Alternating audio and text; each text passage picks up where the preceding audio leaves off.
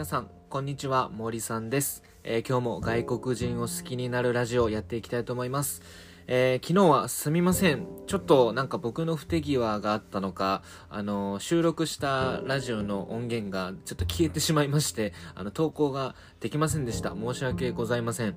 あの、昨日の投稿を見たい方はですね、あの、YouTube の方では動画アップロードしてますので、ぜひ、あの、そちらの方をご確認いただければと思います。というわけで、えー今日も、えー元気にやっていきましょう。で今日のテーマなんですけども、今日のテーマは、外、じゃ、外じゃないですね。在留資格とは何ぞやというテーマでお話ししていこうと思います。ま日本に住んでいる外国人のことについて、え語る上で、まこの在留資格っていうものは、まあ欠かせないものだなと思っています。まなので今回はその在留資格についてお話ししていこうと思います。えーまあ、こういったね、このチャンネルでは、えー日本に住んでいる外国人情報をお届けしていて、えーまあ、外国人を好きになるということで、えーやっておりますので、まあ、そういったことに興味があるという方は、ぜひ最後まで聞いていってもらえると嬉しいです。というわけで、えー行ってみましょう。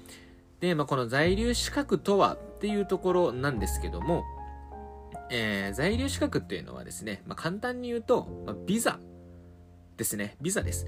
えーまあ、日本にこう入国をするために、えーまあ、許可証みたいなものが必要なんですよね。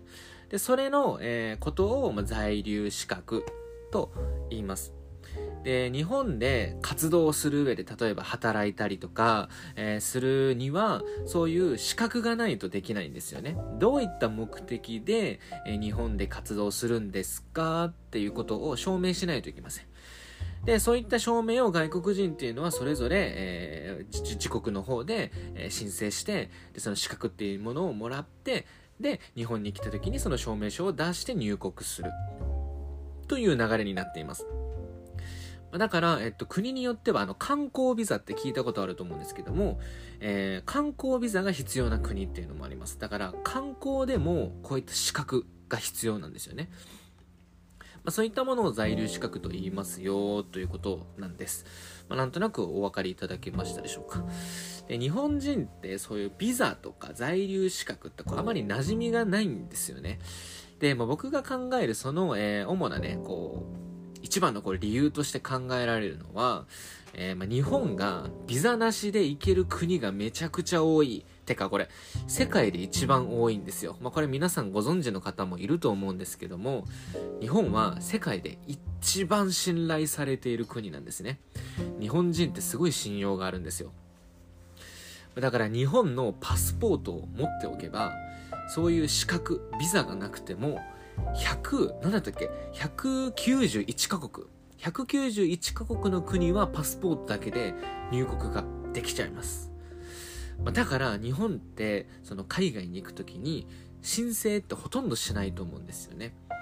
僕は今まで、えーっと、いろいろ行ってきましたけど、カンボジア。カンボジアへ行くときは、えー申請を出しました。そこは、えーパスポートだけじゃ入国できなくって、えー観光に行きますって、その観光ビザの申請を出して、で、1週間後くらいからな、に、えその証明書が届いて、で、それでカンボジアに入国しました。そうやって、え本来はそういう手続きが必要なんですけど、日本はちょっと例外で、世界で一番入国ができるパスポートがこの日本なんですよ。ねすごいですよね。まあ、そういうなんかこう最強パスポートとかってね、日本のこと言われたりするんですけども、えーそんな最強パスポートがあるのにもかかわらず、こう日本人のパスポート保有率はなんか低いと。いうこともね、こう言われてたりするんですよね。一時期なんかこうニュースとかにもなってたのかなと思いますけど、まあそういうことですよってことですね。だから日本に入国する、えー外国人も、えービザなしで入ってこれる人もいるし、まあ、あとビザが必要な国っていうのもたくさんあります。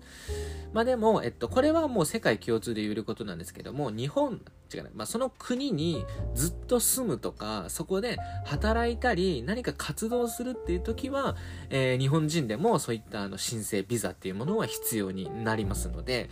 まあそこも、えー覚えておいてもらえるといいのかなと思います。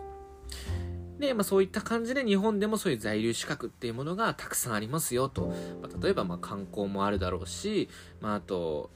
永住ビザとかね、これが一番あの日本では多い外国人のね、こう資格なんですけども、永住している人が一番多いと。まあ、その次に、まあ、技能実習ビザがあったりとか、あと留学ビザとかもそうですね、留学できますよっていう資格のビザですね、があったり、まあ、あとこう、特定活動ビザとか、まあ、あと、なんだろう、なんかいろいろあるんですよね。あとなんだろう、学校の先生とか通訳とかがそうできるような資格のビザもあるんですよね。あれなんていうビザだったかななんかちょっと忘れちゃいましたけど、そういうビザもあります。だからまあ日本ではそういうように、まあ、いろんな、えーと、みんな在留資格を取得して外国人をやってきてるということです。で、これをね、今後まあ僕も見ていこうと思うんですけど、このね、数字を、え、見ていくと、まあ、すごく面白いです。日本ってこういう理由で、えー、来ている外国人が多いんだなとか、そういったことが分かってくるし、で、その数字からまた見えてくるものっていうのもたくさんあります。そこをまたじゃあさらに国籍別で見たらどうかなとか、そういうことを見ていくと、いろんなことがね、えー、分かってきますので、まあ、今後そういった情報も、えー、ご紹介していこうと思っております。というわけで、えー、今回は、えー、在留資格とは何ぞやというテーマでお話をさせていただきました。えっ、ー、と、僕ですね、このラジオは、えー、毎週とか毎日か、平日毎日投稿で、まあ、夜投稿しますよと言っていたんですけど、あの、ちょっと僕のあのネットの関係上ですね、あの、朝しかちょっと投稿ができなくなってしまいました。まあ、それは何かというと、まあ、ちょっと家の Wi-Fi 環境がまだちょっと整ってないっていうところと、えー、携帯にあの速度制限が来てしまったということでですね、あの、けあの動画ってアップロードするのは結構、あの、時間かかるし、速度制限とか、あの、ギガバイト、ギガ数っていうんですかね、を食うんですよね。まあ、だから僕今、えー、ちょっと朝起きて、ちょっとカフェとかに行って、Wi-Fi があるところに行って、で、そこで、えー、ちょっと朝投稿しておりますので、えー、だから夜撮影して朝の投稿に、えー、一時ちょっとなってしまいますので、えー、すいませんが皆さんどうぞよろしくお願いいたします。というわけでね、なんとかね、えっと、始めて、今年から始めて、まだ一回もちょっと休むことなく、えー、続けておりますので、まあ、これはね、続けていきたいなと思っております。まあ今日もね、えー、なんかすごい僕も疲れてるんですけども またこの後もね、いろいろやることもありますし、引き続き頑張っていこうと思います。えー、それではまた明日もよろしくお願いいたします。それでは、バイバイ。